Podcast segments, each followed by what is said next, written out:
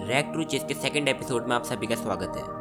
आज हम ऐसी शख्सियत के बारे में जानेंगे, जो बचपन में जूते पॉलिश करा करते थे, जिनके पास खाने के लिए दो वक्त की रोटी नहीं होती थी, और आज उनकी नेटवर्थ 500 करोड़ से, उनकी कंपनी में 5000 एम्प्लॉयज़ काम करते हैं। HP Indian oil British gas जैसी बड़ी बड़ी कंपनीज़ आज उनकी क्लाइंट्स हैं। Ashok Khade, Das offshore engineering private limited के एमडी हैं। अशोक खाड़े का जन्म महाराष्ट्र के सांगी ज़िले में हुआ था। अशोक के पिता एक कॉबलर थे और उनकी माँ खेतों में काम किया करती थी। उनकी फैमिली की फाइनेंशियल कंडीशन इतनी अच्छी नहीं थी कि वो छह बच्चों को पाल सके। जब अशोक अपने फिफ्थ स्टैंडर्ड में थे, तब एक दिन उनकी माँ ने उन्हें आटा लेने के लिए मिल भेजा और बाहर बहुत बारिश हो रही थी। जब अशोक आटा लेकर आ रहे थे तो उनका पाँव फिसल गया और आटा कीचड़ में गिर गया। जब अशोक घर पहुँचे तो उन्होंने ये सब अपनी माँ को बताया। तो उनकी माँ रोने लगी, क्योंकि घर में कुछ खाने के लिए नहीं था। और उनकी माँ आस पड़ोस से कुछ मक्के खाने के लिए लाई और बच्चों को खिलाया।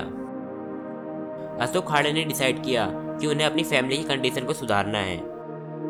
अशोक ने सेवन्थ क्लास तक अपने विलेज में ही पढ़ा और बाद में वो दूसरी जगह शिफ्ट हो गए और हॉस्टल में रहने लगे। पर कुछ समय बाद महाराष्ट्र में अकाल पड़ गया। और हॉस्टल में खाना मिलना बंद हो गया। इस सिचुएशन में अशोक अपने घर में भी किसी से हेल्प नहीं मांग सकते थे। फिर उनके एक क्लासमेट के परिवार ने उन्हें लगभग छः सात महीने तक का खिलाया। बोर्ड एग्जामिनेशन के बाद अशोक अपने भाई के पास मुंबई चला गया। अशोक अपनी पढ़ाई के साथ साथ बच्चों को भी पढ़ाया करते थे, पर कुछ ही दिनों बाद उन्होंने अपनी पढ़ाई रोक दी और माजेगांव डॉकयार्ड में अप्रेंटिस के तौर पे काम करने लगे और उनको बदले में और उनको बदले में नब्बे रुपये मिलते थे। और वो उन पैसों को अपनी फैमिली को दे दिया करते थे। अशोक खाड़े अपने काम को सबसे बेस्ट करते और हमेशा नए नए स्किल्स डेवलप करते रहते। और उनके काम को देखकर ऑफिसर्स ने उन्हें प्रमोट करके ड्राफ्टमैन की रैंक दे दी, जहाँ वो सिप डिज़ाइन करते हैं। और साथ ही साथ वो अपनी मैकेनिकल इंजीनियरिंग की भी पढ़ाई कर रहे थे। अशोक खाड़े को एक बार जर्मनी भेजा गया। वहाँ पहुँच के उन्होंने जर्मन टेक्नोलॉजी को देखा। और ऑब्ज़र्व किया।